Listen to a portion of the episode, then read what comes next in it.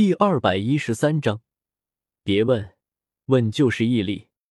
咱能不能好好说话？别动不动就是虎狼之词。江思明苦笑着说道。雪帝尽管活了数十万年，然而对于人来说的一些禁忌，雪帝却是丝毫不知。随你吧，男人总是口是心非。雪帝不屑地说道。我勒个。江思明此刻的心情有些苦逼，想什么都能被对方知道，这还玩个屁。然而此刻两人谈话之际，擂台上的战斗也已经进入了白热化阶段，霍雨浩终究是使用了冰帝的能力。感受到冰帝的气息，原本安然坐在后场区的雪帝情绪终于产生了一丝波动。冰儿？怎么可能是冰儿的气息？雪帝愤然地站了起来，一口极致的寒气涌散开来。尽管数十万年的修为一朝散尽，但那属于雪帝的威势却从未削弱。冷静一点。江思明一把按住了雪帝的玉肩，硬生生将那股寒气镇压回雪帝的体内。冰帝成为霍雨浩魂灵的事情，雪帝迟早会知道，江思明也没有打算隐瞒。那是不是冰儿的气息？雪帝看向江思明，在眼神中充满了阴冷。红颜一怒，性情淡薄的雪帝这次真的生气了。别担心，冰帝并不算真正的死去，只是灵魂寄宿在了霍雨浩的体内。这和死了有什么区别？雪帝语气冰冷地说道，看向擂台上霍雨浩的眼神充满了杀机。一名魂师顶多活几百年，雪帝根本不相信冰帝是自愿的寄宿在魂师身上。不仅你大劫将至，冰帝同样也是大劫将至，所以将自己的命赌在了霍雨浩身上。江思明解释说道。雪帝渐渐冷静了下来，眼神质疑地望着江思明说道，你的意思是这小子能成神？江思明点了点头。霍雨浩可是这一代的气运之子，若是江思明不横加干涉，成神是必然的。你放屁！要是那么好成神的话，你这一万年活到狗身上去了吗？雪帝一点也不相信江思明的话。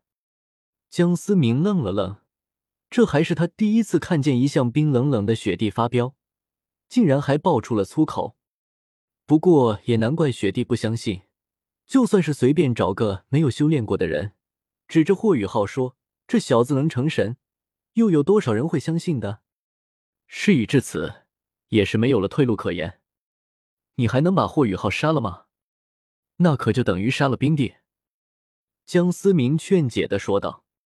哥哥，哥哥，我……江思明望着小狐狸清澈见底的眼眸，真的感觉心态要炸了。雪帝和小狐狸的意识切换连个准备都没有，刚才江思明还苦口婆心地劝导着，下一秒就面对天真无邪的小狐狸，江思明感觉自己人都傻了。哥哥，饿了。小狐狸可怜巴巴地钻进江思明的怀里，撒娇地说道。江思明从魂导器中取出点肉干，慢慢地喂入小狐狸的口中。江思明轻抚着小狐狸的后背，即便是隔着衣服也能感受到那光滑如玉的触感。感受到江思明手掌的温度，小狐狸舒服地眯起了月牙眼。什么撸猫撸狗都弱爆了，撸的最高境界是撸人，你敢信？江思明看了一眼擂台上的战况，施展出极致之兵的霍雨浩已经让史莱克一方占据了绝对的优势。走吧，再留下来也没意思。江思明摇摇头，带着小狐狸走出了斗魂场。繁华的大街上，一对金童玉女的组合实在太过亮眼。感受着周围人羡慕和嫉妒的目光，江思明不由得笑了笑，也算是作为人的一点点小的虚荣。江思明带着小狐狸买了几套宽松的衣服，便准备返回酒店了。然而刚走出服装店，江思明眼神微微一变，因为稍显魁梧，看不出年岁的男子挡在了江思明的面前。哥哥！小狐狸有些害怕的拉着江思明的衣角，躲在了江思明的身后。让开！江思明丝毫没有客气的说道。对方的身份江思明大概也猜到了。小家伙，把它卖给我，条件任你开。魁梧男人双手交叉于胸前，云淡风轻的说道。把夜溪水卖给我，条件任你开。江思明丝毫不客气地怼了回去。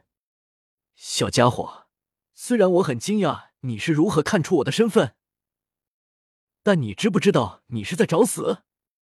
魁梧男人眼神阴冷地盯着江思明。江思明同样互不相让地瞪了回去。四周人流如潮，似乎没有人注意到人群之中暗藏了两位高手正在较劲。阁下的实力确实很强，凭借如此年轻的年龄便达到了我等百年才追求到的极限，果真是深不可测。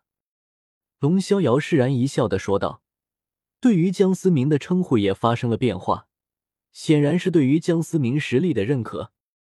江思明冷哼一声，拉着小狐狸走到了龙逍遥身旁。再强的实力也填补不了你那颗充满愧疚的心，活了几百年脑子却不够用，可悲。江思明冷冷地留下了几句话，便头也不回地带着小狐狸离开了。龙逍遥看着江思明渐渐离去的背影，原本脸上自信的笑容渐渐消失，转而变得十分复杂。这个人到底是谁？江思明虽然说得很隐晦，但龙逍遥有种感觉，似乎江思明很了解他。星皇酒店一间豪华套房中。小祖宗，你能不能把衣服穿上？江思明一脸头痛看着上蹿下跳全身洁白如玉的小狐狸，笑的是那一个得劲啊。晃呀晃呀晃，江思明一双钛合金狗眼都快被闪瞎了。别问些怎么坚持下来的，问就是毅力。咚咚咚。就在江思明头疼至极的时候，门外忽然传来了一阵敲门声。谁啊？江思明下一次有些紧张地问道。毕竟这要是被人看见了，跳进黄河也洗不清了。我？一道悦耳的声音从门外传来。马小桃？江思明有些没有想到对方为什么会敲自己的房门。有事吗？江思明一把抓住了还在乱跳的小狐狸，捂住了对方的小嘴巴。在江思明怀里来回乱动的小狐狸，细嫩的肌肤蹭得江思明越来越上火。啪！江思明一巴掌拍在了小狐狸的翘臀上。被江思明打了一巴掌的小狐狸顿时安静了下来，泪眼汪汪地看着江思明，仿佛在质问为什么要打自己。刚才咱们不是玩得很开心吗？没什么，只是听见你房间里面有动静。马小桃见江思明久久不开门，心中不由升起了一阵疑惑，不过却也没有贸然推开门。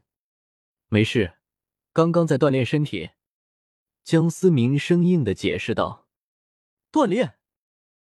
这个烂理由恐怕是个人也不信，不过马小桃还是遏制住了心中的好奇心，没有推门而入。